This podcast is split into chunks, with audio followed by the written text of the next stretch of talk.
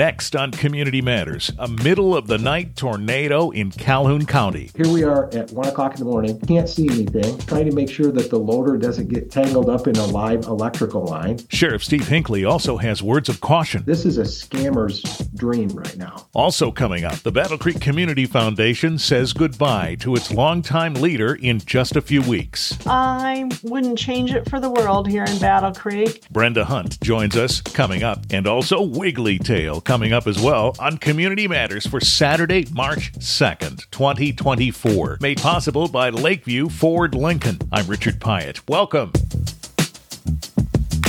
Thanks for coming back to Community Matters on a Saturday on WBCK after the 8 o'clock news or at battlecreekpodcast.com. Happy that you find us there instead or as well. It's all made possible by Lakeview Ford Lincoln. Richard Piet with you, and uh, we'll start this week talking about, uh, wow, a weather event in Calhoun County that we don't see too often, and certainly not in February what has now been confirmed to have been a tornado that touched down just this week in Marengo Township and a portion, very small portion, of Marshall Township as well. Sheriff Steve Hinkley's back with us today to talk about how all of that unfolded and the response. Sheriff, good morning. Good morning, sir. Well, this is uh, something for which the emergency response prepares, but maybe doesn't expect in February. And uh, this is what we were looking at. Yes. I mean, where, where can you go and say, you have a tornado in February, 12 hours later, it's snowing. It's a nighttime tornado, which, which is also unusual. So we ended up with an EF1 tornado, which was packing winds of about 110 miles per hour. It was on the ground for about 5.5 miles and it was uh, around 300 yards wide. For all those reasons, this was just a, a terrible, a terrible event. And and I want to make sure first that there was a lot of families that were impacted by this. And I want to say first off, just our you know our thoughts and prayers uh, to the families that were affected by this. The other thing I wanted to point out is this this was relatively injury free. We did identify one injury. It was very minor at the event during the assessment process. Pretty amazing that there was no fatalities with this event. Yeah, sure did get lucky on that, particularly with the nighttime part. I mean, if you think about what happens when these events take place during the day, there is all kinds of preparation, as much as we can anyway. The potential for it is there. Weather alerts that happen, these sort of things. And as you're going about your day, there's really a lot more ways we're alerted by these things than we used to be. But if you think about sleeping, most people are asleep at this time. A lot of people are. And so maybe they're not hearing those alerts. This had to have been a concern. Yeah, so so that's why it's important. Number one, um, the National Weather Service has a has an excellent alerting system, and I've talked to so many people that said, you know, my phone started blaring at night and woke me up. That's a good thing, right? Right. And then uh, I've talked to other people that have said, you know, we've heard the sirens, and then other people that said we didn't hear the sirens. That's why it's so important to focus on making sure that you have your alert settings uh, correct. You, you're subscribing to different systems that are available in your area for alerting. Sometimes we get a little complacent and sometimes we get tired. You, you get an alert and it says, oh my goodness, we're going to get some bad weather event. And, th- and then it doesn't turn out to be that bad. You get to that point where you're like, I, I'm really not concerned anymore. And then the fifth one is terrible, right? Sometimes the weather event may happen north of you or south of you, but it, and it may make you f- feel you're in a position where, well, it didn't happen to me this time, but we really have to stay focused on it, and especially in February. Who's going to expect this? So not only is this February, but we're more comfortable because we, we don't expect it to happen. So, how do you handle it then? You know, the potential is there for this kind of weather. What kind of preparations do you take? Yeah, so I think on the preparation side, we are we continue to encourage people to make sure that you monitor correctly. We are preparing so internally. So the sheriff's office also oversees the, the emergency management division. And so what's important for us that we are prepared and ready for these type of events. What does that mean? Our county, when we, when you talk about hazard mitigation and hazards to occur, our county right now, number one thing is weather. And so we focus on that as being our number one hazard. And we focus on training and working with our staff. Our emergency management coordinator, Chris Young, does an excellent job. And what it's important to understand is when we talk staff, almost the entire majority of his staff are volunteers. And I always come back to this every time we talk. I want to remind our community that volunteering is one of the most important things. It is the fabric of the community to volunteer and to be involved in what's happening in your community. So our volunteers in this in this time really came in in a pretty critical situation. Preparation wise, that's that's how we're set up. We have an emergency command area. We activated that emergency command for this uh, particular event for a certain reason. And so we're pretty ready for this. We've uh, installed new equipment. We've purchased new equipment. We have upgraded our uh, EOC. We have computers, monitors. We have a, a ham radio system. But we just updated that last year with uh, with some grant funds. And so, you know, we we're prepared. I think we're ready. But don't get me wrong. There's always a challenge during one of, the, one of these events, and it, it's usually an unexpected challenge that we have to divert and figure out how we can solve that problem during the event. And so when it was happening, you had boots on the ground monitoring the conditions, right? Right, we did. Uh, there was a spotter that noticed the uh, the tornado, and there was also a law enforcement official, which is good. As we're monitoring this event, um, we're working with the National Weather Service monitoring, but to have that boots on the ground to see this event occurring and confirm it is so important. Once that was confirmed, uh, deputies, troopers, Ringo Fire, everyone started to respond into the area, and that's when uh, uh, that's when we discovered that the the roads were blocked, trees everywhere, uh-huh. uh, homes damaged, barns damaged. I think it's important to understand how everything comes together and how everybody works together, and this is important, and this is so important in the pre-planning. So now we're in a position that we can't get into this area unless we get in by foot. So we reached the Calhoun County Road Commission, and the Calhoun County Road Commission is, I mean, they are there quickly with heavy equipment. Mm-hmm. So now we've got loaders basically moving all these trees and allowing the deputies and troopers and fire department to get access uh, these areas uh, quicker. And then they're kind of going door to door, making sure that uh, we have no injuries. So here we are at one o'clock in the morning. Yeah. We can't see anything. We're trying to make sure that the loader doesn't get tangled up in a live electrical line because if there's live wires, they we can't move through that. We've got to readjust and go to another road. So there's so many different tricky factors that it, that really is occurring during these events. And so they're going door to door checking to make sure that there's no one injured. And we really didn't know the gravity of this event until daylight. Sun comes up and we can really see the major impact that occurred. It sounds like your number one piece of advice for folks when there's this kind of weather potential at night is to make sure that you have some kind of alerting system set up. That is to say, if you're a smartphone carrier, there's a way to designate that weather alerts wake you up so that you're aware of of the need to take cover. There used to be those weather radios too. Remember that uh, would would suddenly blare when there was an alert like that at night. Is that still something you see and recommend? Still there, but a lot of people are they're converting that weather radio into your phone.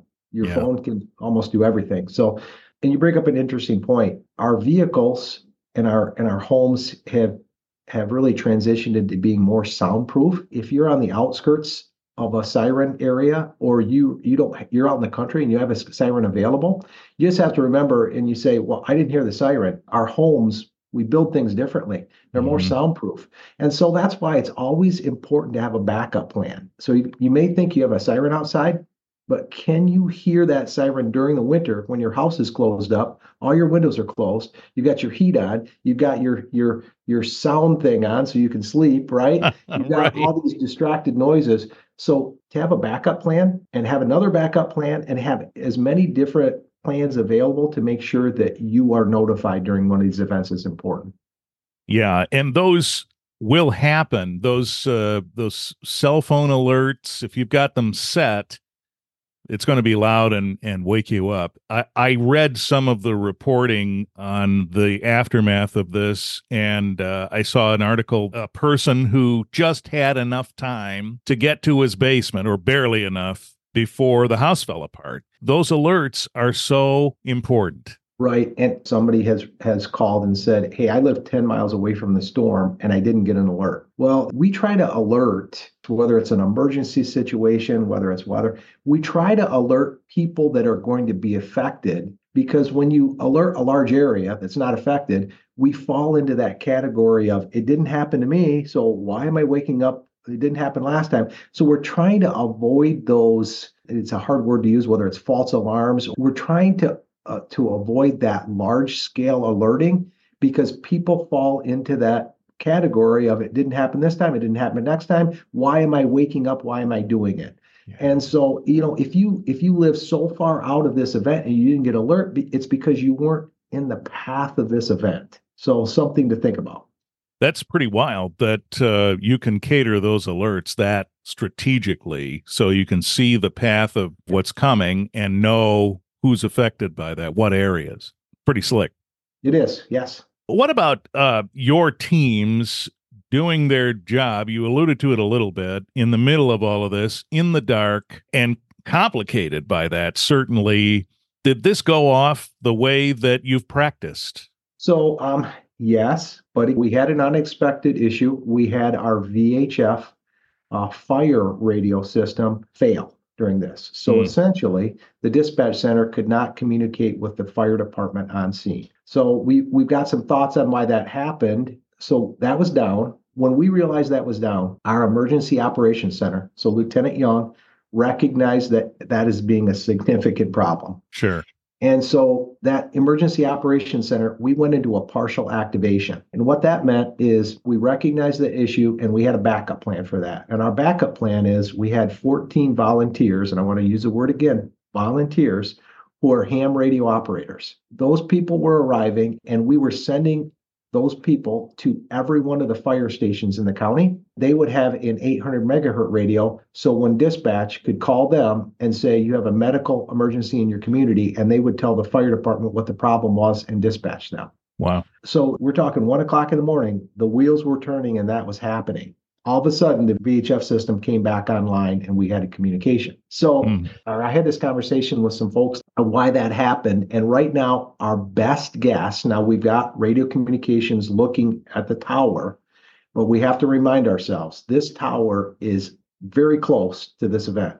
Oh. When those high upper lit, uh, winds were hitting this tower, we think that the dish or the tower itself was was swaying or flexing so much that it put that dish out of alignment and that VHF system was out of alignment during that significant wind. When the wind passed, it swayed back into a position. So he, here's what's interesting about this. This is the problem that we anticipated occurring, and this is part of the reason that we asked for that 911 millage we are in line to correct ourselves because we are transitioning all of the fire departments over to the 800 megahertz radio system, which we never lost, which there are two fire departments already on it in the county. We never lost communication with them. And so we are trying to get rid of this VHF system for the exact reason we just talked about. And it is happening and we're we're moving forward. So we saw the problem. We hoped we never experienced the problem, but we did and we know how to solve the problem. We're on track to do that. Well, think about the preparations involved in that. The the idea that you have all of these systems in place, but there's an asterisk that a catastrophic storm could knock out your own communication and then what? So clearly it's important to have the backup plan you talked about. It sure is and it's nice to know we can go back to old-fashioned ham radio operation and you, you kind of you, we all forget our foundation and we can go back to different communication on top of that. But some of these some of these i shouldn't say old type communications or different communications are truly the foundation when there's a problem they are the foundation for creating good communication during these emergency situations. So hats off to the ham radio operators. Hats off to being a volunteer and being on our team and recognizing that we need this system and we need you to help. It's comforting knowing that we have plans and when problems happen, we usually can adjust and try to figure out how to fix them. Um, and and let me just say this, and that, that's kind of what cops are we come into a situation, it's always different. and we just have to figure out how to adjust and how to fix the situation because it, it's not always the same situation all the time and so we're pretty prepared for that and we're used to those type of things but again we can't do that without volunteers and the people in our community helping us if someone wants to volunteer to assist they just need to reach out right yeah they, yeah absolutely they can reach out we have a cert program we have programs that they could certainly help in emergency management so we always enjoy having good talented people uh, to, to assist. And we will link the Sheriff's Department website in the show notes at battlecreekpodcast.com so you can click through and uh, express any similar interest that you might have in in being a part of that. So incredibly, as you said, not a lot of injury situations, no fatalities in this, but that's uh, really something to be grateful for considering the conditions and the nighttime setup that you were dealing with here. That is incredible. We should be thankful for so many things out of this event. Now, on the flip side, we have to remember there's a lot of families that are their entire lives have been changed. Uh, so we can't forget that. But sure, if we focus on uh, the lack of injuries, you know, things can be replaced, right? I mean, our loved ones, thank goodness, no one perished during this event. So, what's left to be done from an investigative standpoint here? We anticipate flying this, completing some ad- additional video for the National Weather Service uh, for their final report and their final estimation of what happened. We kind of transition into a resource agency now. We're there to help and try to provide resources to the people that are affected in this event. So now we're in a position where if there's an issue, if it's a cleanup issue, do they qualify for um, for some cleanup assistance? Are there organizations that will volunteer and help help with cleanup? The other thing that we're uh, on the resource side is we are working on today. We have to remember this is a scammer's dream right now, oh, and uh, we've had a lot of different organizations, probably legitimate organizations, stopping out, asking, you know, asking to do work and things like that if you're affected by this or you have damage to your home, and this goes all the way back into the hail in, in, in the Battle Creek area. I mean, if you've got roof damage, you want to make sure that you're dealing with a legit contractor. If you think you're not, you need to get with a better business bureau and make sure that you are dealing with someone who is licensed, insured, and credible because the scammers come out of the woodwork here. And it's very unfortunate that people try to take advantage. So that's one of the resources that we're keying into. You know, if people have needs of shelter, things like that. We, we will help and try to point people in different directions. So that's kind of the mode that we're transitioning into right now after after our flyover. We'll stay in touch and make sure that uh, we bring updates when necessary. And we appreciate all the uh, response and and hard work and a volunteer response that took place when this was happening in what really is the middle of the night for a lot of us. Sheriff Steve Hinkley, thank you. Thank you. Have a great day.